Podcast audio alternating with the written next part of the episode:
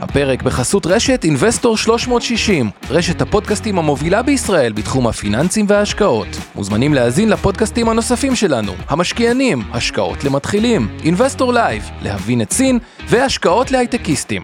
הופק ונערך על ידי שמע, פודקאסטים ויצירות סאונד. אוקיי, ברוכים הבאים לכל אלה שאיתנו. אבנר, אתה מוכן? השקעות למתחילים. אבנר סטפאק ועומר רבינוביץ' עוזרים לכם בצעדים הראשונים בעולם ההשקעות.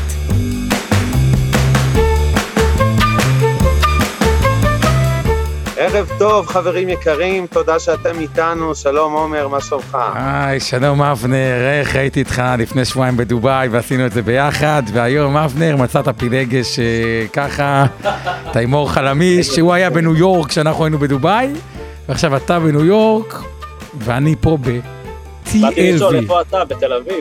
תל אביב, כן, אני משדר מתל אביב, אני לא משדר מבני ברק, שזה... זה ירידה לכשעצמה, אבל בסדר, יש לך עוד? לאן להידרדר, אתה מוזמן להגיע לניו יורק, פה יותר גרוע.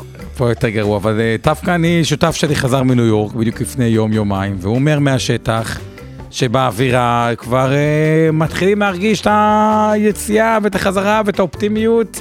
אני לא מדבר ספציפית על רוב הפיננסים, אלא יותר ברוקין, ניו ג'רסי, אזורים, אה, אה, חוץ מהמרכז העסקי, בוא, בוא תגיד, אתה שם, למה שאני אגיד? אבל שאורי יגיד, כן. אני יכול להסכים, ברגע שיש אה, הרבה צעירים שכבר חוזרים לברים עד השעות המאוחרות בערב, ברגע שאתה לא יכול בכלל להיכנס למסעדות בימי חמישי ושישי, כי אתה צריך להזמין שבוע לפני, אתה כבר מבין שאולי חוזרים אה, חזרה לשגרה.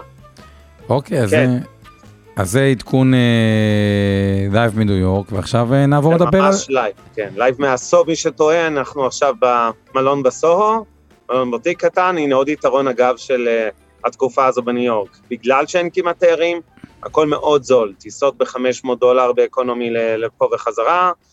הייתי אומר שמי ששרד את המשבר פה של הקורונה בניו יורק, אה, אז עובד בסך הכל סביר, אבל היו גם הרבה קורבנות, יש פה איזה תחושת בטן לא מתמטית, אחת מחמש, שש חנויות פה סגורה, וסגורה פרמננטלי, לא uh, זמנית. אני לא מדבר על חנויות תוכן, אני מדבר על חנויות בגדים, אופנה, הדברים האלה.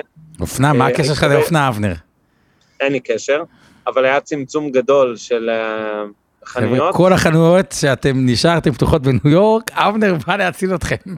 אני פה, בוא נמשיך. אה, כן, אנחנו באנו פה להחזיק את הכלכלה האמריקאית, הם עזרו לנו כל השנים, מישהו צריך אה, להחזיר, אז הבאתי מזוודה גדולה, ואנחנו לא, נפתור את הבעיה. אני יכול להגיד גם שאנחנו אנחנו ממש בחודשים האחרונים קנינו שלוש בניינים בניו יורק במחירי שחיטה, שזה יותר משחיטה מ-2008, כי פשוט היו כל מיני בעלי נכסים מסכנים של סטודנטים אה, וצעירים, כמו אור שנמצא איתנו פה, עזבו, למרות שאתה לא עזבת, נשארת נאמן, אבל עזבו את העיר, התרוקנו. ולא יכלו להחזיר חובות לבנקים, ואז אפשר היה לקנות כמו ב-2008, או מהבנקים, או כאלה שהסתכסכו במחיר מאוד מאוד נוח, אבל, ויש פה אבל, קנינו שלוש בניינים, חיפשנו עוד הזדמנויות, יותר קשה. כלומר, אנשים מרגישים כאילו ממה שאנחנו מקבלים את ה vibe בנדל"ן, שכאילו אנחנו לקראת הסוף, אז אה, בואו נחזיק מעמד, או נביא קצת כסף מהבית, או כל מיני דברים כאלה, ועכשיו פחות ימהרו לקנות במחירים שבאמת קיבלנו דיסקאונטים מטורפים, זה ה vibe ככה מהשטח שאנחנו מקבלים, וזה מעביר אותי לנושא. הנדל"ן, של- למה נדל"ן, אבנר? למה בכלל נדל"ן? אז בואו שאלה טובה. נשים... רגע לפני אנחנו צריכים להגיד כמה תודות. נמצאת איתנו שיר פלדמן האלופה שעושה את התמלולים שלנו, וזה אחד. וכמובן שאנחנו מודים לעוז גצליק ממיטב דש מהטכנולוגיה שמלווה את השידור, מנהל אותו דה פקטו, ולצוות שלך מאינבסטור 360, אור חלמיש שאיתי, ואורן ברסקי שאיתך, ועמי אה, ארביב איתך, נכון, מי איתך? אני אפילו לא ראיתי, ב... אנחנו לא רואים כל כך את ה... טולדנו, אורי טולדנו, לא, אורי טולדנו ברור, אבל... ואורן... אור- כן, כן, רק אורי איתי. אוקיי. אז אורי טולדנו עושה לנו משמע, עושה לנו את הפודקאסטים המצוינים, אה, אז אפשר לשמוע אותנו בכל פלטפורמות הפודקאסטים כמו ספוטיפיי ואחרות. וזה הרגע להגיד שאנחנו תכף פודקאסט, נסביר לכם מה אתם מקום... מחפשים, אתם תספרו לנו מה אנחנו, אנחנו בוחרים שם איתכם היום ביחד. נכון, ואני רוצה להגיד, אנחנו, נכון היום הפודקאסט בעולם ההשקעות, השני הכי נשמע במדינת ישראל, נכון אורי טולדנו? 51. 51 מכל הפודקאסטים, ומקום שני במדינת ישראל.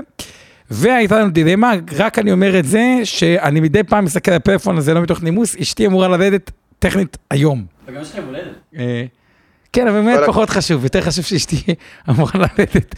תשמע. אנחנו משדרים פה כן. בניו יורק בעמידה, אז זה מרגיש קצת כמו לידה, כי יש לנו שלוש שעות לעמוד פה. יפה, אז, אז אני רק אומר, אז אם במקרה שאחד זה, זה לא מתוך איזה חוסר אין בעיה, אתה נימוס, תברח ואני אה, אמשיך. ויברח, אז תמשיך, זה אני אומר, אבל קודם כל בוא נתחיל מהשם. אז היה לנו דילמה, יש לנו שם למתחילים ולמתקדמים. אז במתחילים יש השקעות למתחילים, ש, שזה מה שנקרא היום, והוא תופס טוב, אבל אה, זה השני אנחנו מתלבטים, מה האפשרויות שיש לנו? יש לנו השקעות למביני עניין, השקעות למתקדמים, השקעות למשקיעים, מה עוד היה? השקעות למתקדמים. זה מספיק השלישייה האלה, לא נבלבל אותם. השקעות למביני עניין או למבינים. השקעות למבינים, השקעות למתקדמים או השקעות למשקיעים? השקעות למשקיעים. אז אז מה, מה, תכתבו לנו בצ'אטים אם יש לכם רעיונות למה עדיף. ו- אני אגיד לכם אחרי זה מה אני הכי אהבתי, יאללה. תכתבו ואנחנו מתחילים. אז השאלה הראשונה שנשאלת היא, האם כדאי לקנות דירה או לשכור דירה ולהשתמש בכסף להשקעה במניות, או בכלל, לפעמים דירה נוספת מול השקעה במניות, או נדל"ן מול מניות. זה אחד הטופיקים שאני שומע אה, הכי הרבה. מניות או נדל"ן. אה, אז יש לי המון המון מה להגיד, אבל בואו נראה קודם כל קצת סטטיסטיקה. אה, מה עשו 100 אלף שקל אה, מ-2010 עד 2020, אז אם השקענו בדירה, עשינו כמעט פי שתיים על הכסף, 1.75 רק מרווח הון, זה לא כולל השכירויות. אה, ש- בוא- נעשה סדר, שכירות הייתה מוסיפה בממוצע סדר גודל של כ-3% לשנה, ובריבית דריבית נניח כ-40 ומשהו אלף שקל, כלומר הנתון שאתם רואים 175 היה מגיע לכ-220 אלף שקל, אה, לצורך העניין היה מגיע ל-220 אלף שקל, אם היינו כוללים גם הכנסות משכירות, צריך להגיד שהיום התשואה הממוצעת בישראל על דירות ארבעה חדרים בגוש דן נקרא לזה, או גדרה חדרה, אה, הן סדר גודל של אה, כ-2.7 אחוז, משהו כזה נטו. אה, בעבר זה כמובן היה הרבה יותר גבוה, אבל כמו באגרות חוב שהתשואה ירדה, כי הריבית ירדה, כך גם קרה בנדל"ן. מי שהולך לפריפריה, לדירות קטנות, דירות שיכון עמידר כאלה, של שניים שלושה חדרים בטבריה, דימונה, בית שאן, מקומות מהסוג הזה, יגיע אולי לאזור ארבעה אחוזים וחצי, אבל זה כמובן ברמת סיכון יותר גבוהה. אתם נכון. מבינים שה trade-off בין כן. פריפריה למרכז, או שבפריפריה, אם הייתם משקיעים, הייתם אה, אה, רושמים רווח הון נמוך יותר, כלומר ערך הדירה לא היה עולה כמו שהוא עלה בתל אביב או קריית אונו או גבעתיים, ומצד שני הייתם עושים יותר תשואה שוטפת משכירות, ה total לא חושב שהפער... אבל אין ספק שבעשור האחרון ככה, אם אני זה, ואבנר אמר את זה, הדירה בישראל עשתה אפיק השקעה טוב, ועוד יותר מזה עשתה עוד יותר טוב וניגע, שאנשים לא קנו את כל הדירה עם הון עצמי, קנו חלק הון עצמי וחלק משכנתה, וזו פעולה שנקראת מינוף, ואז התשואה על הכסף האישי שהשקעתם אפילו הייתה עוד יותר גבוהה. אז דירה בישראל בעשור האחרון נתנה יותר מאג"ח ממשלתי, יותר מתל אביב 35, שזה איזשהו מדד בבורסה.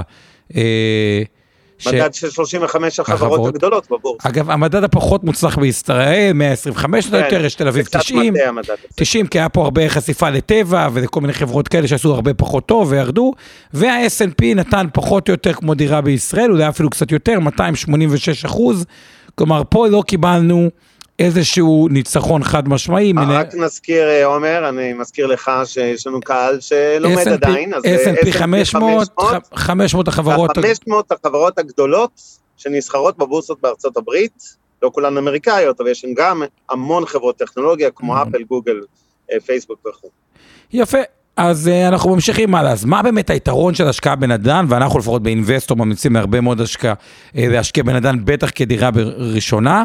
קודם כל זה נוח מבחינה פסיכולוגית ומנטלית, נדל"ן זה יציב, הדמוגרפיה בישראל, איך אני אומר את זה במילים יפות, פרו, ורבו ומלאו את הארץ.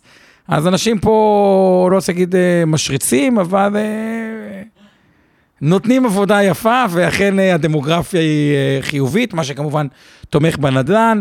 אה, תנודתיות נמוכה, הרבה אומרים נזילות, נזילות, אני רוצה להיות נזיל, זה לא נכון, בהרבה פעמים הנזילות הזאת היא גורמת לאצבע קלה על ההדק, ודווקא כשקונים דירה, לא מוכרים אותה כי יש עכשיו קורונה לדוגמה זה מלחיץ כמו שמוכרים את המניות, מקבלים מינוף זול, משכנתאות זולות, משכנתאות זולות מאפשרות להרוויח עוד יותר על ההון העצמי, כלומר לא עושים את כל ה... קיצור זה ברור, לא עושים כל מיליון שקל לדירה, 500 אלף נגיד מביאים על הדירה, עוד 500 אלף מהבנק, בריביות היום שאזור ה-2.5, והטבת מס ביחס למניות בדגש על הדירה הראשונה.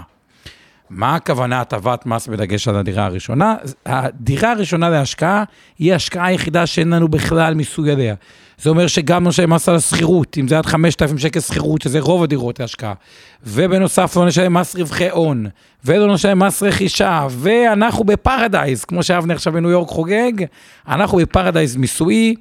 אז הכל טוב, גם משכנתה טובה, גם אין מס, גם אין שום דבר אה, מבחינת אה, מיסויית, גם זה יציב, ולכן אנחנו באינבסטור בגדול, ודירה ראשונה, ממליצים לקנות בחום, דירה ראשונה, בין אם ממגורים, בין אם מהשקעה, להוציא יוקרה. אה, דירה שנייה זה כבר סיפור אחר, אבל אב נראה לך קודם כל.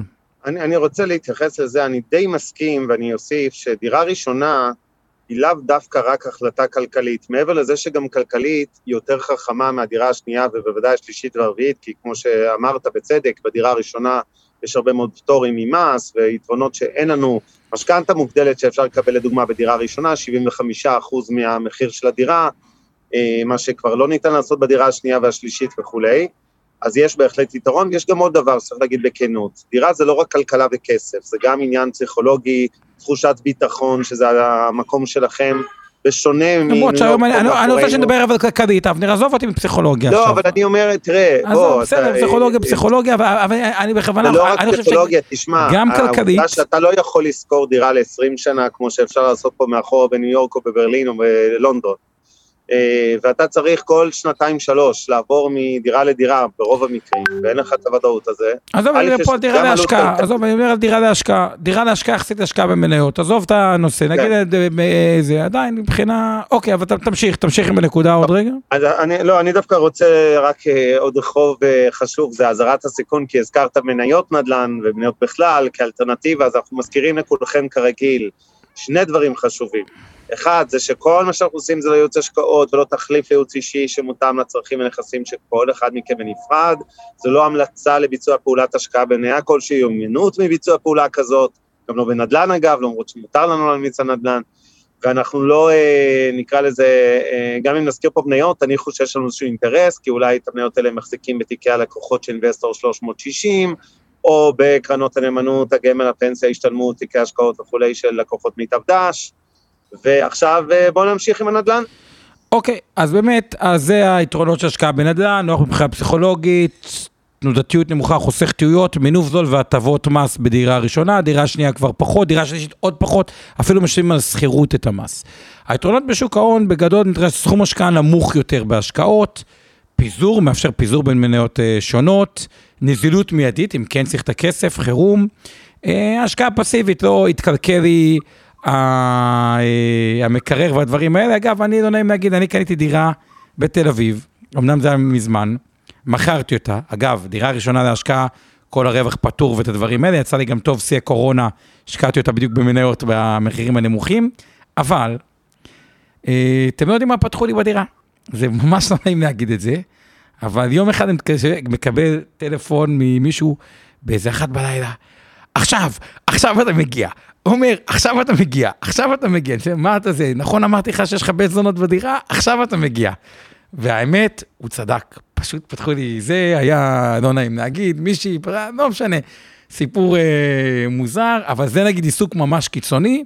אבל גם אחרי זה היה לי עוד דייר שסתם אמר לי, תקן את המזגן, או תקן את זה, אני כל כך אהבתי מהדירה, אחרי שפתחו לי אה, בית אה, זה בדירה והכל, שפתאום אמרתי לו, תקשיב, אל תדבר איתי. אל תתקשר אליי, זה לא משנה מה קורה, אל תתקשר אליי, תתקן, תעשה מה שאתה רוצה, תוריד לי אחרי זה בשכירות, אל תדבר איתי, אז מניות אין את זה, אין, אנחנו לא הולכים אה, זה, אולי קצת הגזמתי מהטראומה האישית, ואין עיסוק שוטף על ידי המשקיע הפרטי, קיצר, השקעה בשוק ההון.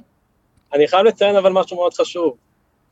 מפרספקטיבה של בן אדם צעיר, אני יכול לומר שאולי שכירות בשבילי זה הדבר הכי טוב.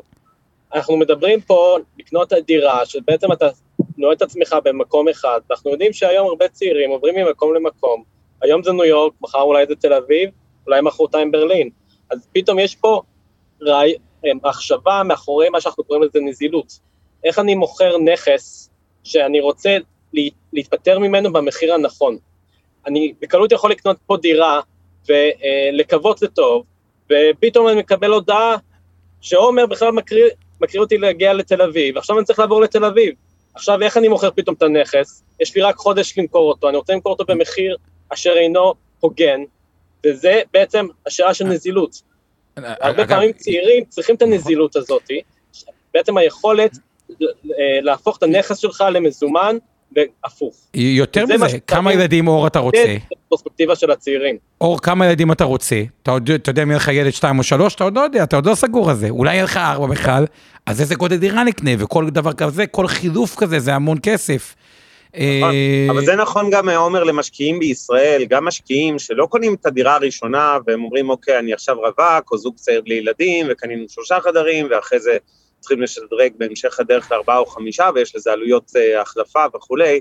גם משקיע פיננסי שאומר, אוקיי, יש לי את הדירה שלי בבעלות, הדירה הראשונה, ואני עכשיו שוקל לקנות דירות נוספות, כל עניין הנזילות הזה הוא עניין משמעותי, כי מדירה, בהגדרה, תהליך, אה, אה, בעיקר מכירה, אגב, לקנות אפשר בחמש דקות במרכאות, או בוא נגיד יחסית מהר, למכור בלי לשחוט את המחיר, כי לשחוט אז תמיד אפשר, וגם כן במהירות, לא תמיד קל, ויש תקופות שצריך את הכסף, לאו דווקא כי נבהלים ממשבר בשוק הנדל"ן, אלא כי אנשים רוצים אותו, או חלילה צריכים אותו, זה יכול להיות איזה ניתוח דחוף, איזה עזרה דחופה לבן משפחה, איזה עסק שקורס שצריך אה, להזרים לו כסף להציל אותו.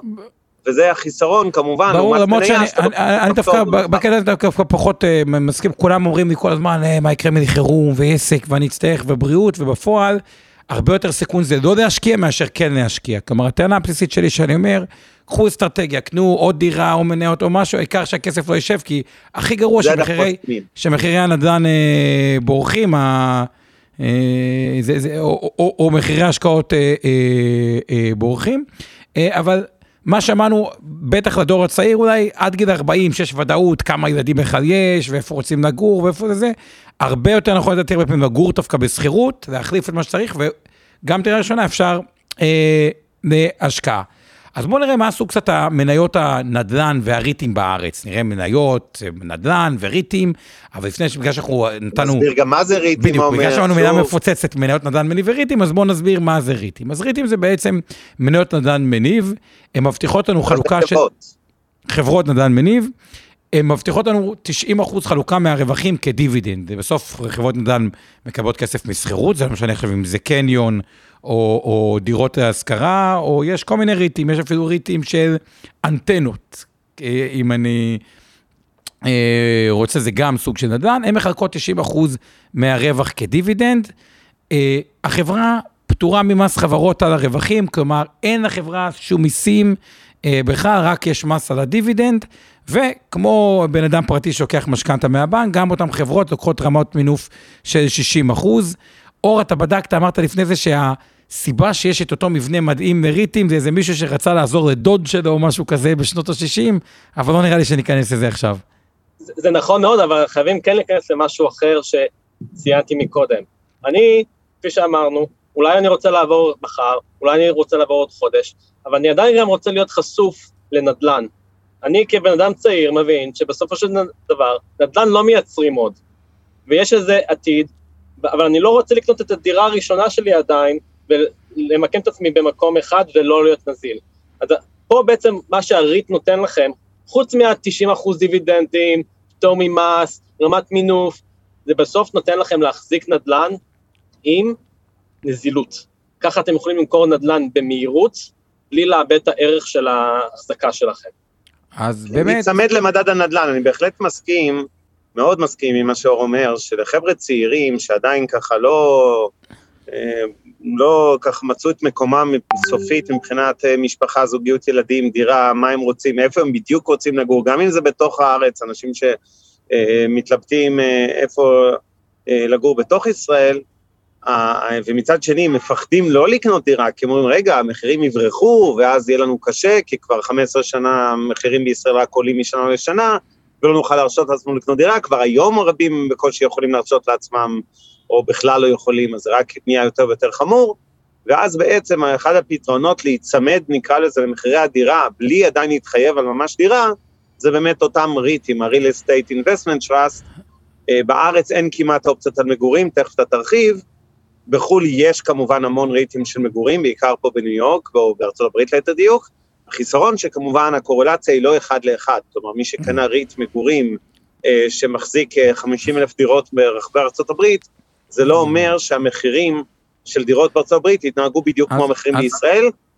אני כן רק אגיד לסיום, אומר שאנחנו יודעים שהקורלציה, כמו בשווקים שהייתה, הלכה וגדלה, כמו בשוקי המניות, גם בשוק הנדל"ן זה שוק שהולך ונהיה יותר ויותר גלובלי, ואם צריך להסתכל עשור קדימה ולא ברוורס, אני חושב שהפערים בין אה, עליית מחירי הדירות בישראל לעומת שווקים אחרים ילכו ויתכנסו, עדיין יהיה פערים, זה לא ייתן אותו דבר, אבל, אבל יש איזושהי קורלציה אה, בסיסית ביניהם. אה, אבל בוא נראה קודם כל מה עשו מניות הנדל"ן אה, בארץ. אז יש פה את ביג, המניב, לקחנו כמה דוגמאות, ביג עשתה 300 אחוז בעשור האחרון, לא כולל דיבידנדים. ריט אחת, שהיא מבין החברות ריט שדיברנו עליהן. רגע, רגע, רגע, עומר, עומר, רק נסביר לאנשים. ביג. ביג זה החברה שאתם מכירים מהמרכזים המסחריים של ביג בכל הארץ. יש להם פעילות גדולה מאוד, אגב, פה בארצות הברית. וזה בעצם חברת נדל"ן מניב קלאסית, זה לא ריט, זה מניה של חברה ספציפית נכון. שיש לה תיק השקעות במרכאות של נדל"ן, נדל"ן מסחרי מה שנקרא, מרכזי קניות, בעיקר הפתוחים, גם קצת אה, סגורים, ותמשיך עם ריט אחד. אז ריט אחת היא, היא, היא כן ריט, מה שאמרנו, כלומר אין המס חברות, רק מס על הדיבידנד, עשתה כ-300 אחוזים בעשור האחרון, לא כולל דיבידנדים. ו... ומה היא משקיעה? ריט אחת. בעיקר משרדים, אבל לא רק, גם קצת בתי חולים סיעודיים, או זה, חניונים טיפה, קצת לוגיסטיקה, רק בישראל, ויש לנו, מה שאבנר אומר, קורלציה. כביכול שתי חברות, אחת מדיסרון והשנייה עזריאלי. שניהם בתחום הקניונים, אבל שתי חברות, הנהלות שונות, הכל שונה, גם אסטרטגיה מעט שונה, כי סך הכל עזריאלי הוא יותר בצמתים סופר מרכזיות על מוקדי רכבת, מדיסון טיפה שונה, אבל תראו, הקורלציה די גבוהה, עזריאלי פלוס 132 אחוז, אה, מדיסון פלוס 125 אחוז עכשיו. ובאמת רואים, למרות כל מה שאנחנו רוצים לדמיין, שאולי יש מנכ"ל יותר טוב באחת מהחברות, הנהלה יותר טובה, נכסים יותר טובים, עזריאלי יושב על תחנות רכבת, שזה אומרת, בסוף בסוף בסוף הפערים החיצוניים הם קטנים. אבל יש הבדל עדיין, ביג נגיד 310 אחוז מול עזריאלי 132 אחוז. כן, ביג הצליחה בענק. אגב, גם כשאנחנו מסתכלים על אה, אה, סטטיסטיקות ארוכות טווח בחו"ל, ואת הסטטיסטיקות, אז רואים, מדד הריטים בארצות הברית, אה, כשאני לוקח הרבה שנים, 20 שנה, 25 שנה, 30 שנה, 35 שנה, 40 שנה, הממוצע הוא בין 9.87, בואו נקרא לזה 10, לבין 12 אחוז, תלוי מתי השקענו. כלומר, התשואות של ריטים לאורך הזמן, הוא נדל"ן מניב, לאורך זמן, הן מאוד מאוד טובות. עכשיו, למה זה ככה? מה כל כך חזק באותו מודל של השקעה בנדל"ן מניב, ולמה זה אחד העסקים יותר פשוטים אגב לניתוח, לא מאוד מאוד פשוט, אבל נראה תכף זה לא כזה מדע גרעיני וכל כך עוצמתי ויותר צורות. הסיבה היא שהמתמטיקה עובדת בצורה כמעט מושלמת, והבאתי פה דוגמה על ריט אחת. מה הם בסך הכל? קונים נכסים מניבים שנותנים כ-6.5 אחוזים תשואת שכירות, פעם זה היה יותר, 7 ו-8, ובואו נגיד 6.5 אחוזים. ובמקביל לזה, לוקחים הלוואה מהבנקים או משוק של אג"ח, בריבית של, היום אגב, האג"חים של ריט אחת, כדי להבין כמה זה זול, אג"חים זה הלוואות, הם ב-0.6 אחוז פלוס מדד. אז בואו נגיד אפילו לא 0.6, נגיד 2 אחוז, כי היום האג"חים קצת יקרים. עדיין, כשקונים נדל"ן שנותן 6 אחוזים, עם 40 אחוז מהכסף, ולוקחים הלוואה של 60 אחוז, עם 2 אחוזים מהכסף, המתמטיקה עובדת. כל מה שצריך... עומר, אני, אני רק רוצה לחדד, וזה בדיוק העניין, ש, שתראו את הפער הזה באמת, בין התשואה שהם מקבלים, אותם שישה אחוזים וחצי, לבין עלות החוב הזאת של אה, כשני אחוזים, זה בדיוק אותו רציונל כשאתם באים לקנות דירה להשקעה, אפרופו משכנתה. הרבה פעמים אנשים אומרים לי, אה, אבל הנכס מחזיר את עצמו, והמשכנתה תשולם וכולי. זה לא הדרך הנכונה להסתכל על השקעה בדירה, אוקיי? כי בסוף, עם כל הכבוד, יש לכם תשואה שאתם מקבלים על הדירה, אמרתי היום בתל אביב וגוש דן בכלל זה באזור ה-2.7 אחוז נטו, ואולי בפריפריה תגיעו לאזור ה-4-4.5, אבל כנראה לא יותר מזה, אני מדבר על ישראל כמובן, שבישראל אגב התשואות מהשכרת דירות הן מהנמוכות בעולם היום, אה, ומצד שני, וזה ההבדל, אם היינו שמים בגרף שמראה את הפער של אה, אה, בין תשואה מנכס מסוים לבין עלות הגיוס, בשוק הפרטי, כשאתם קונים דירה, אין כמעט פער. כי היום משכנתה, אם נעשה שילוב, נניח חצי בפריים וחצי בקבועה לא צמודה, שזה המסלול הכי אטרקטיבי היום, אז הייתם רואים שהייתם משלמים נניח משוקלל, אחוז וחצי? שניים, אם לא אפילו מעל זה, וכנראה שהפריים גם לאורך השנים תעלה, וסביר להניח שאתם מקבלים תשואה מאוד דומה, ואז אתם בעצם תלויים בעליית מחיר הדירה בישראל. כלומר, אם מחיר הדירה לא יעלה, מה- אז ההשקעה היא דרדלה, זאת אומרת, אתם מקבלים את מה שאתם בערך משלמים. מה שאבנר מנסה לזכור- להגיד, רגע, רגע, רק צריך לזכור שאתם מקריבים גם הון עצמי, יש אובדן תשואה על ההון העצמי שלכם, במקרה של דירה שנייה זה גם אה, הרבה יותר מדירה ראשונה, בדירה ראשונה אתם צריכים להביא רק רבע מהדירה בהון עצמי, ושלושת רבעי אפשר לקחת הלוואה, בדירות שניות וכולי, אתם צריכים להביא מה? יותר, ואז אתם צריכים לזכור שעל החצי מיליון שקל ששמתם הון נניח בדירה מסוימת, אם הייתם שמים את זה במניות, זה מה שאני קורא אובדן תשואה להון העצמי, יש תשואה אלטרנטיבית, הייתם עושים מזה את אותם עשרה אחוזים אה, אוקיי, אז בדיוק מה שאבנר אה, אה, אומר, ובצדק, מבחינת מניות, בואו נראה מה המניות, בכל מקרה אני רוצה לעשות זום אאוט, בישראל יש מדד, אנחנו מדברים על מדד נ- נ- נדל"ן אה, מניב עכשיו, אבל יש לנו תל אביב בנייה, הנדל"ן למגורים, אה, בגלל שהמחירים בארץ עלו, אז יש מדד של החברות שבונים, נגיד אתם הולכים מדי פעם, אתם רואים פרשקובסקי, או אה, דימרי, או אברהמי, או כל מיני כאלה, אז מדד הבנייה עלה. בש... ב-12 חודשים האחרונים 90 אחוז, שזה לא מעט, 90 אחוז ב-12 חודשים. מדד תל אביב מניב חו"ל 20 אחוז, ומדד תל אביב מניב ישראל נתן 32 אה, אה, אחוז.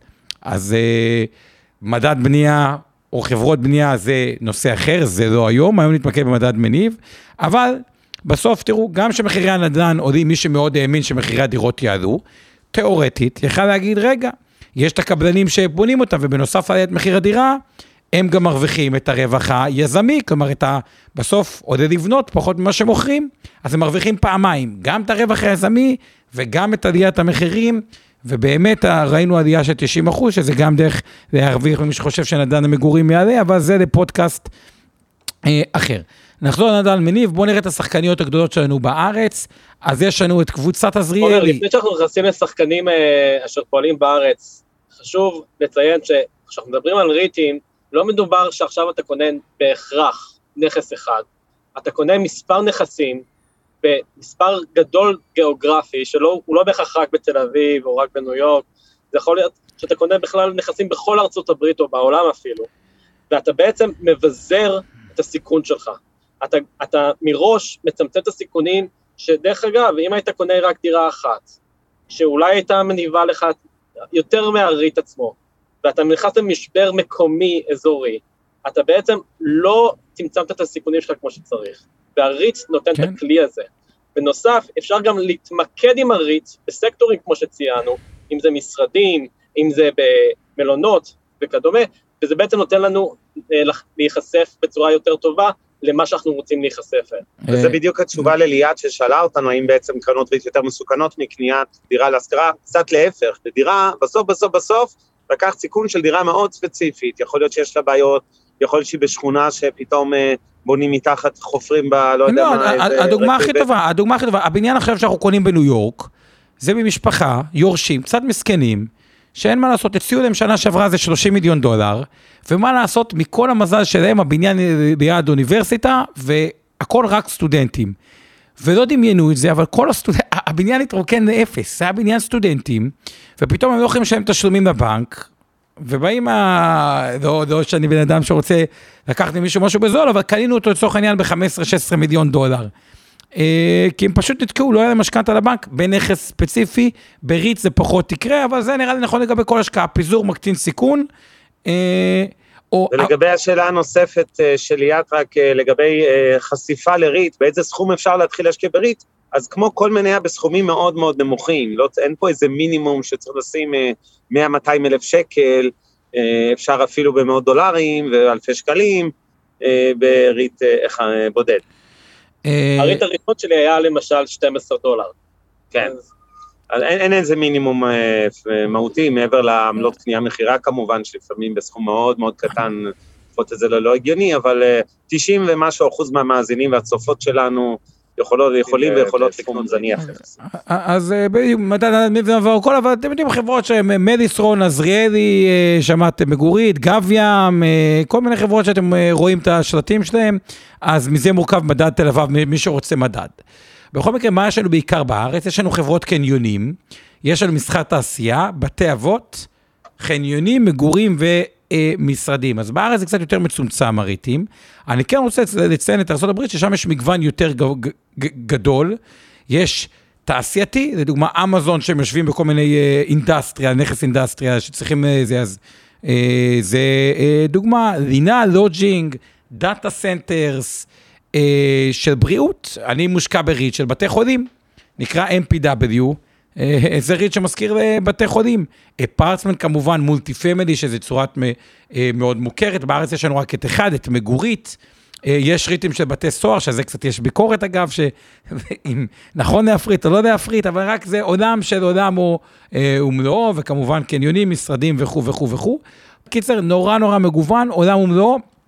בארץ קצת יותר משעמם. אה, אז איך אנחנו מרוויחים מזה, וגם איך אנחנו מנתחים ריטים, רגע, איך אני קובע ריט טוב, לא טוב, לקנות, לא לקנות, אז קודם כל אנחנו מרוויחים שתי דברים, כמו כל מניה וכמו כל שוק, אמרנו אנחנו מחזיקים במניה, אחד זה דיבידנדים, מקבל דיבידנדים, והשני זה עליית מחיר המניה, כמו שראינו את המחירים אה, עולים.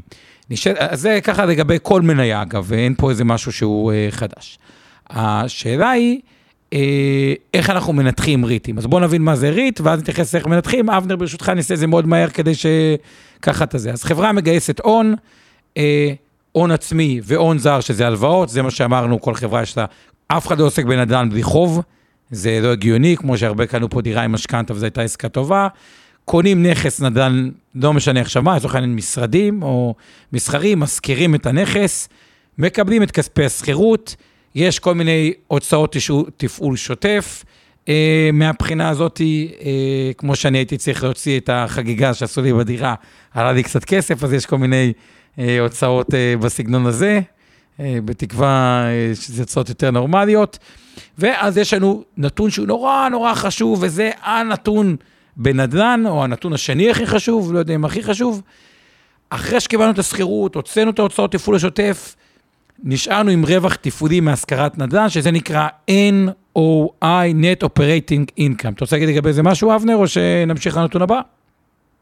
לא, אני רוצה להגיד, כן, לגבי NOI ועוד מושג שאתה עוד רגע תגיד אותו, FFO, תסביר עליו שזה זה לא מושגים אה, מורכבים נורא ללמוד ברמה האישית, ואני מקווה שתבינו אותם אה, מהיום, מעכשיו, אבל אני אגיד שגם מי שלא מצליח להבין בדיוק איך מחשבים NOI ואיך מחשבים FFO, זה שני נתונים שקל להשיג אותם מאתרים פיננסיים כנתון מבושל ומוכן לעיכול, אתם לא חייבים להכין תערוכה. אז לצורך העניין, אה, קצת כמו שאנחנו מכירים מכפילי רווח בעולם של מניות, זה המקבילה בעולם של ריטים בנדל"ן, אוקיי? אז זה שני הפרמטרים הכי חשובים, NOI ו-FFO, לגבי האטרקטיביות של נכס מסוים, של ריט מסוים. בוא תמשיך. אה, נכון, עכשיו, אז קיבלנו שכירות, אבל רגע, רגע, רגע, רגע, אמרנו ש... אה, שגם יש לנו הוצאות של אה, ריבית מהבחינה הזאת, כי אנחנו עובדים ממונף. אז הם אומרים, אוקיי, אם ניקח את אותה שכירות שקיבלנו, וננקה לא את החזר הקרן של החוב, כי קרן זה כאילו הרווחנו, שילמנו לעצמנו. ננקה רק את הוצאות הריבית על המשכנתה, את התשלום ריבית על ההלוואה, זה ייתן לנו מושג שנקרא FFO. מה זה FFO? זה אותו תזרים שאנחנו מקבלים מהנכס, בניכוי הריביות ששילמנו, זה תזרים נטו שקיבלנו. עכשיו, למה עושים שימוש ב-NOI ו-FFO ככה במקום המכפילי רווח הרגילים שאתם מכירים? כי רווח, חברות רוצות לשלם פחות מס, אז איך הן משלמות פחות מס? כשקונים דירה, אומרים כמו כל דבר, אנחנו עושים עליה פחת. פחת זה כאילו שמפחיתים את ערך הנכס כפונקציה של הזמן, אבל נדל"ן לא שווה פחות כפונקציה של הזמן, נדל"ן שווה יותר כפונקציה של הזמן.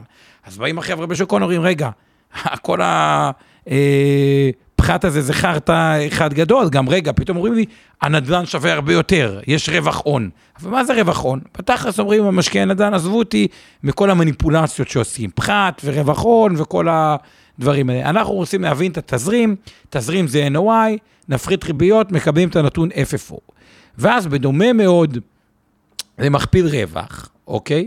שזה בדיוק ההסבר שהרווח הנקי של חברה, בדומה מאוד למכפיל אה, רווח. אנחנו רוצים שיש לנו מה שנקרא מכפיל FFO. כלומר, אנחנו אמרנו מכפיל רווח 10, זה נותן בערך 10% לשנה, מכפיל רווח אה, 20 זה נותן 5% לשנה, יש מכפיל FFO אה, אינטואיטיבית, בואו נראה פה את מי ששומע. האם מכפיל FFO 20, כלומר תשואת FFO, בדומה למכפיל רווח 5, זה טוב או רע בנדל"ן? ככה אינטואיטיבית, ככה מי שאיתנו, בואו תכתבו לנו, ותוך כדי זה יקריא לשומעים שלנו את התוצאות. אז מכפיל FFO 5, זה כמו שאני מקבל על דירה, 5% בניכוי הריביות. כמובן, מכפיל FFO 10, זה מאוד אטרקטיבי, זה תחשבו שיש לכם דירה, שבניכוי הריביות אנחנו מקבלים 10% אה, בשנה, אה, שזה אה, המון. אה, אז זה ככה קצת מכפילי FFO, ובואו נראה עוד רגע את מכפילי ה-FFO שיש ממש על מניות בבורסה הישראלית, אבל קודם כל לגבי משהו, לגבי אה, אה, מכפילי FFO, איך אתה רואה את זה. ואני גם רוצה להגיד מילה אחרי זה, למה ספציפית במדינת ישראל, אני חושב שסקטור המשרדים הוא קצת בבעיה, אבל זה ניגע בעוד רגע. אז אני כן אוסיף איזה משהו שלפי דעתי מאוד חשוב לציין, זה פה, אנחנו צריכים להפעיל קצת את הראש האנליסטי שלנו, כשאנחנו עושים השוואה בין מגורים למגורים, בין משרדים למשרדים, בעצם אנחנו עושים השוואה לתעשיות שונות. זאת אומרת, שיהיה להם מכפילים שונים בהתאם. אני יכול להביא לכם דוגמה. למשל, דיברנו קצת על אה, עולם של ה-Data Centers. בעצם מדובר בתחום שגודל מאוד מהר, שאנחנו יודעים שהולכת להיות צמיחה מאוד מהירה.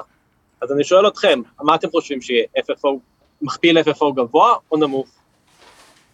כן, אני אוסיף לזה רק עוד הערה לגבי השאלה של ליאת פה בצ'אט, מה ההבדל בין ה... קודם כל, סליחה, לפני השאלה הזאת, הייתה לך שאלה של למה אה, צריך להתעכב על NOI ולא רק להשתמש ב-FFO, הסיבה היא, אה, בכל זאת, הפער ביניהם זה הרי הריבית התזרימית. עכשיו, הרבה פעמים יש חברות שהמבנה, ההון חוב שלהם הוא לא בהכרח הכי יעיל נכון לשנייה שאנחנו בודקים אותם, אבל ניתן לייעל אותו, ויכול להיות שהן משלמות, אה, נגיד שהחוב הוא מאוד קצר, או הפוך הוא מאוד ארוך, ובהתאם הריבית יותר גבוהה, יותר נמוכה, ולאו דווקא מייצגת, אז ה-NOI נותן יותר את, נקרא לזה נכס הבסיס, את התחושה של, עזוב רגע את הריביות ואת הוצאות המימון, כמה הנכס הזה תכלס נותן. קניתי דירה לצורך העניין בתל אביב להשקעה, כמה, נניח שהכל היה מהון עצמי, לא לקחתי הלוואה של שקל, כמה התשואה שהדירה הזאת נותנת לי, 2.7, 3.4 וכולי, אותו דבר פה. אגב, גם הרבה מאוד... ברור שבסוף הנתון היותר חשוב זה באמת ה-FFO ומכפיל ה-FFO, כי כן מעניין אותנו בשורה התחתונה, אחרי הכל, אחרי ריביות, כי אנחנו יודעים שהחברות האלה, הריטים כן לוקחות אה, מתמנפות, גם אנחנו כמשקיעים פרטיים שקונים נדל"ן להשקעה בדרך כלל מתמנפים על זה, אז ברור שחשוב יותר הנתון האחרון, אבל לא מספיק. אז אה, נכון, ולהוסיף את זה גם הרבה פעמים משקיעים ששואלים את עצמם ורוצים לדעת, רגע, האם, אה, אה, האם ה-NOI כשהוא גדל, האם יש יכולת לחברה להגדיל שכירויות, וזה נראה ב-NOI בלי קשר למבנה, כלומר, שאומרים, רגע, ה-NOI גדל, כנראה שחברה יש יותר כוח מיקוח, זה מראה על הרבה דברים מאוד אה, אה, איכותיים. אה, אבל כמו כל שוק, ופה אנחנו, אז בואו רק נראה את המכפילי FFO, מה ניתן לקבל בארץ, ואז אני רוצה שנעבור לקהות. רק כמו כל שוק, ופה אני מאוד אוהב את האנלוגיה שתמיד אבנר אומר, ששוק ההון זה בסוף שוק כמו כל שוק. ובשוק שאנחנו מדברים, יש לנו את הנושא של היצע וביקוש. אז לגבי היצע וביקוש, משהו לגבי שוק המשרדים. אז אמרנו, המתמטיקה בריטים עובדת מעולה, ובאמת בואו נראה את המכפילים של הריטים. אז היום, מי שקונה את ריט אחת, ואפשר להיכנס אחרי זה, זה בעיקר משרדים, 50% משרדים, אבל לא רק. מכפיל FFO הוא 13, שזה בערך תשואת FFO של 7.6, סדר נדל"ן מכפיל... אני אסביר שמחשבים את זה פשוט, זה 100 חלקי, 100 חלקי תשואת ה-FFO, ה-7.6 נותן את המכפיל, 13.2 נכון. הוא הפוך, 100 חלקי המכפיל נותן את התשואה, אוקיי?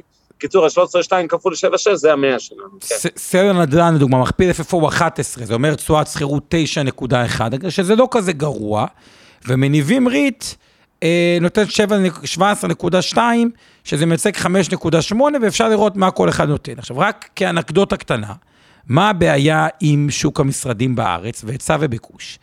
לייצר בית זה מאוד מאוד קשה. גם העיריות נורא מקשות ביוקרטית. למה? כי על כל בית שמייצרים הן מפסידות כסף. כי צריך חינוך, וצריך גנים, וצריך ביוב, וצריך הכל. והארנונה במדינת ישראל היא מאוד נמוכה, בניגוד לארה"ב, ששם יש ארנונה או הסטייט טקס, הם גבוהים. אז העירייה מפסידה כסף לאדם מגורים, בגלל זה מוציאה את המיץ לקבלנים. לעומת זאת במשרדים, עכשיו אומרת בוננזה, הבן אדם משלם ארנונה גבוהה בטירוף, פי כמה וכמה וכמה מגורים. אה, ומה אני צריכה לדאוג במשרד? כלום. במשרד זה לא שאני צריכה לדאוג גן ילדים, כבר דאגתי לגן לעובדים ולדברים האלה. ולכן אתם רואים את כל העיריות, בבני ברק, בפתח תקווה, בתל אביב, מעודדות בנייה משרדים, כן ירבו, פרו, עורבו, מילאו את הארץ ומילאו את אה, רקיע השחקים של מדינת אה, ישראל או גוש דן ברבי קומות, כי הם, כמו שעון, אה, עושות הכנסות של ארנונה. עכשיו, מכיוון שיש שוק, ושוק שזה היצע וביקוש, מה קורה שההיצע גדל וגדל וגדל וגדל, ומגיעה הקורונה, והופ, יש זום, והנה אבנר ו... אור חלמיש בכלל עושים את זה מניו יורק, לא מהמשרד, ולא לקחו משרד. אז הביקוש יורד, ההיצע גדל, כי העיריות רק רצו להגדיל, ופה יש סכנה של קריסת אה, מחירים מסוימת. אז מצד אחד בנדל"ן בארץ, וזה הריטים, בגלל זה לדעתי לפעמים ריטים בארץ היום קצת יותר מסוכן, כי הם מוטי נדל"ן אה, משרדים, אבל מצד אחד המתמטיקה עובדת מדהים, שש וחצי לנכס, שני אחוז תשואת ריבית על האג"ח, אבל צריך לזכור, גם בנכס מסחרי או בנכס, בסוף צריך שיהיה מי שישכיר אותו, ולדעתי לפחות בארץ, אנחנו נכנסים לתקופה של over supply, מילה לגבי זה וקהות. אני יכול לומר, אני פחות מכיר את הנדל"ן הישראלי, אבל אני כן יכול לציין שעכשיו אנחנו באמת, פה בניו יורק, אנחנו מנסים לחשוב מחדש מה הולך לקרות.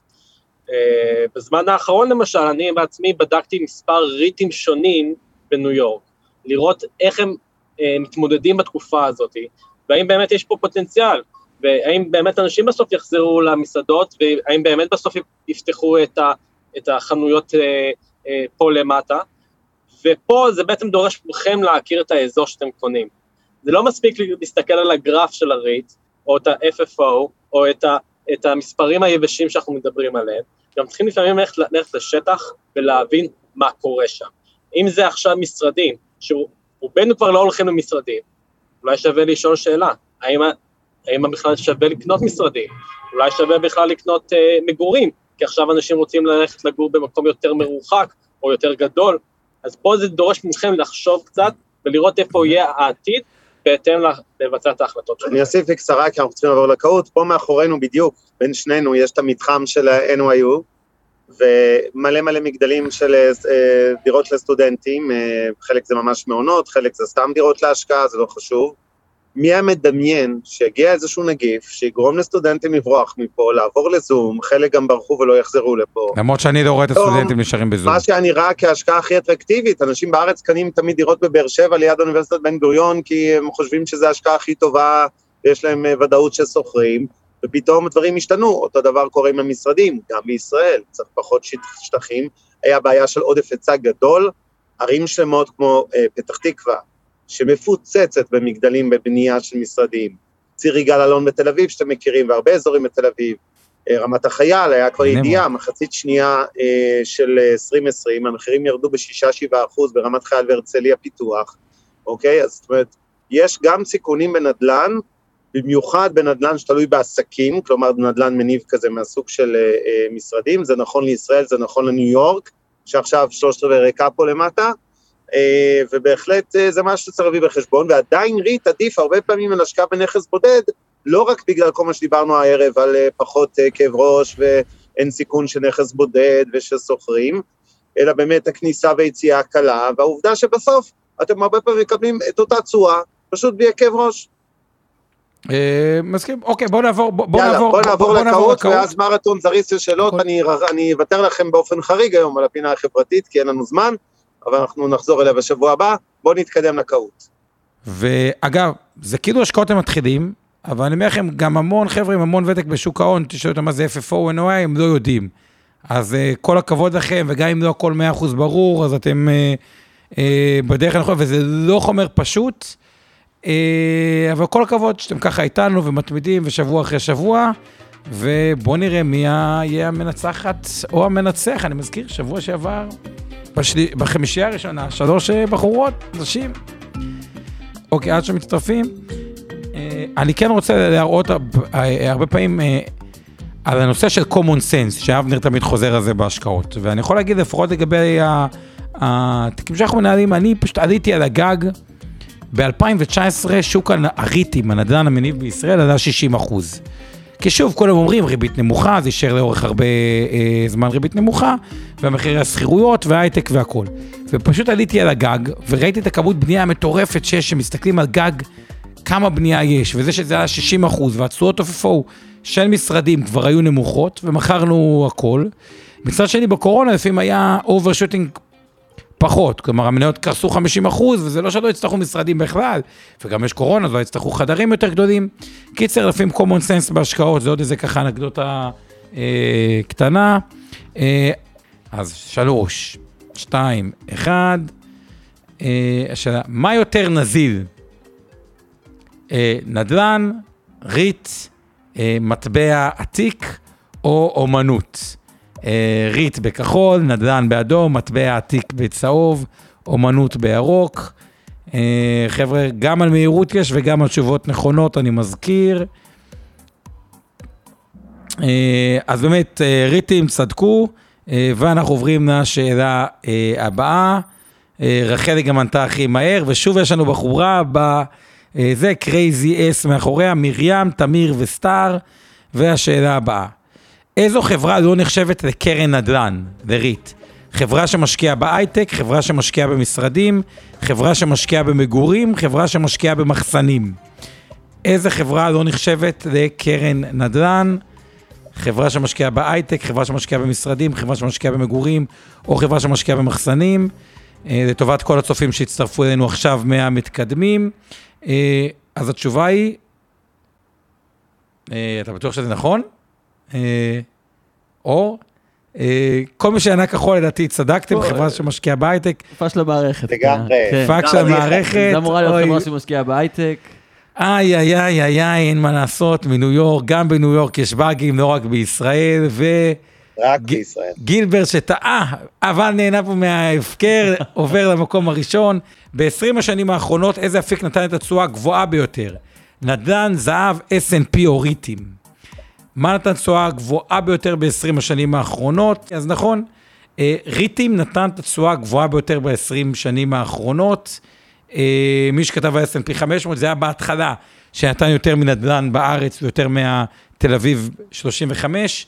אה, בטווחים ארוכים, אותו מודל כלכלי בסיסי, תשואות גבוהות, ריבית נמוכה, נתן את התשואה הגבוהה ביותר מכל האפיקים. בשנים האחרונות, אגב, זה היה טכנולוגיות, אס, אה, אתה חוזר אלינו, רחלי, את במקום השני, צמוד בעקבותיו. איך מודדים מכפילים של נדל"ן? P2E, שזה מכפיל רווח, P2FFO, שזה כאילו price ל-FFO, P to dividend, price לדיבידנד או מחיר דיבידנד, או E to FFO, שאני לא יודע מה זה E. אז אני, אתה תראה מה זה, P ל-FFO, P ל-E, P לדיבידנד, והתשובה היא P ל-FFO, כלומר אותו מכפיל FFO, שאנחנו רוצים שהמכפיל FFO בדומה למכפיל הרווח יהיה כמה שיותר נמוך, ושתשואת ה-FFO תהיה כמה שיותר גבוהה. וקרייזי אס, אתה עדיין, רחלי ומרים ירדתם קצת למטה, דודי במקום השני ותמיר במקום השלישי. אה, אוקיי, השאלה, אנחנו מתקדמים, מאיזו שנה יש קרנות נדל"ן אה, בארץ, אה, ריטים בארץ? מ-1960, מ-2000, מ-2020 או מ-2005. אה, אז אה, שאלה קצת מטעה, לא פשוטה. אני אתן רמז, בחו"ל עברנו על זה מ-1960, קרנות הריט התחילו, ובארץ מ-2005. אה, יפה מאוד לכל הצודקים, ורחלי, what a comeback! רחלי ומרים, עוד פעם, לא, שתי נשים בשלישייה הראשונה, קרייזי אס מאחורה, ואנחנו ממשיכים הלאה. אולי יש יותר, למה אתה בטוח שזה רק שתיים? בוא נראה את השאלה הבאה, בוא נראה. אם אפשר למכור בית מחר, האם זה, אם אפשר למכור בית מחר, האם זה נזיר? אה, לא, אי אפשר לדעת, כן, תלוי מה המחיר ועלויות המכירה. אור, אני חייב לציין שלפעמים יש לך שאלות קצת מתחכמות, אתה יודע? שאלות שאני לא יודע אם הייתי מצליח. אז אני תכלס הייתי עונה, כן, אתה רוצה למכור בית מחר, אתה יכול למכור אותו, אבל ת, תלוי מה המחיר ועלויות המכירה, בסדר, לדעתי קצת מתחכם, אבל בסדר. אז אה, אור פה היה גם טעות, גם התחכמות, אבל רחלי עדיין בהתחלה לא ניקח ממך את הקרדיט. אה, מרים במקום הרביעי, תמיר Crazy Ass מאחורה, כל מי שהצטרפו אנחנו בשאלה האחרונה. אה, אז רוב הרווחים של קרנות נדל"ן הולך למיסים, מנכ"ל, משקיעים, חזרה לחברה. אה, או גם פה אפשר היה לכתוב את זה טיפה יותר מדויק, אבל- בסדר, רוב הרווחים של קרנות הנדל"ן, לאן הוא דבר לי הולך? לאן הרווחים הולכים, ה-FFO הולך. אז באמת המשקיעים כדיבידנד, 90% מהרווח כדיבידנד, אה, הולך למשקיעים, יפה מאוד לכל מי שצדק. והריט פרוציום, במקום הראשון, טה-טה-טה-טה-טם, Crazy Ass ומהפך ברגע האחרון. אה, שלישי. במקום השני, תמיר, ובמקום הראשון, במקום הראשון, לא יהיו. רחלי, אוקיי, אנחנו שומרים על המנהג, כבר אה, בחורות, אה, בחורות מנסחות. אין. איזה הפתעה, אז אפשר, אפשר אה, להמשיך, כן, אין איזה משהו, הסתכלתי בוואטסאפ. סיימנו פרק נוסף של השקעות למתחילים, אתם יכולים למצוא אותנו בכל אפליקציות הפודקאסטים, לחצו על עקוב כדי להישאר מעודכנים בפרקים החדשים. אם הסדרה מעניינת אתכם ואתכן, אז אתם מרגישים שהרווחתם ידע שימושי על עולם ההשקעות, אנחנו גם מבקשים ומזמינים אתכם לשלוח את הפודקאסט הזה לכל מי שאתם חושבים שיכול להרוויח מזה. תודה לעמי ארביב, אור חלמיש, אורן ברסקי מהצוות של אינבסטור 360, תודה לאור גצליק מהצוות של מיטב דש, וכמובן לשם הפודקאסטים ויצירות סאונד, נשתמע בפרקים הבאים. השקעות למתחילים. אבנר סטפאק ועומר רבינוביץ' עוזרים לכם בצעדים הראשונים בעולם ההשקעות. מעוניינים ללמוד יותר על עולם ההשקעות? האזינו לפודקאסטים נוספים שלנו.